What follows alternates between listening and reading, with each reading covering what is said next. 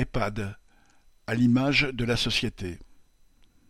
Dans un EHPAD, en Ille-et-Vilaine, les suites du repas servi lundi 30 octobre ont été catastrophiques.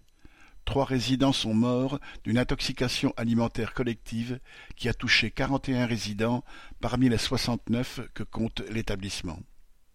Ce drame est à l'image de la situation indigne que subissent les pensionnaires de bon nombre de ces établissements dans lesquels une partie de plus en plus importante des personnes âgées doivent finir leur vie. Pour les familles et l'entourage, c'est souvent la seule solution, celle qui s'impose faute de place et de temps et face à la nécessité de soins médicaux à prodiguer aux vieux parents. C'est également le plus souvent un sacrifice financier étant donné les tarifs de ces établissements.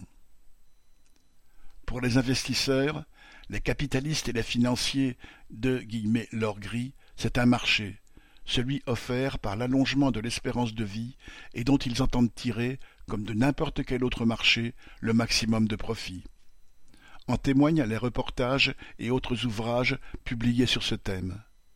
En témoignent aussi les conditions de travail des salariés de ces établissements. L'EHPAD où le drame est survenu faisait l'objet depuis quelque temps d'inspections, de rapports faisant état d'un risque de maltraitance élevé et où les travailleurs dénonçaient leur souffrance au travail et leur épuisement.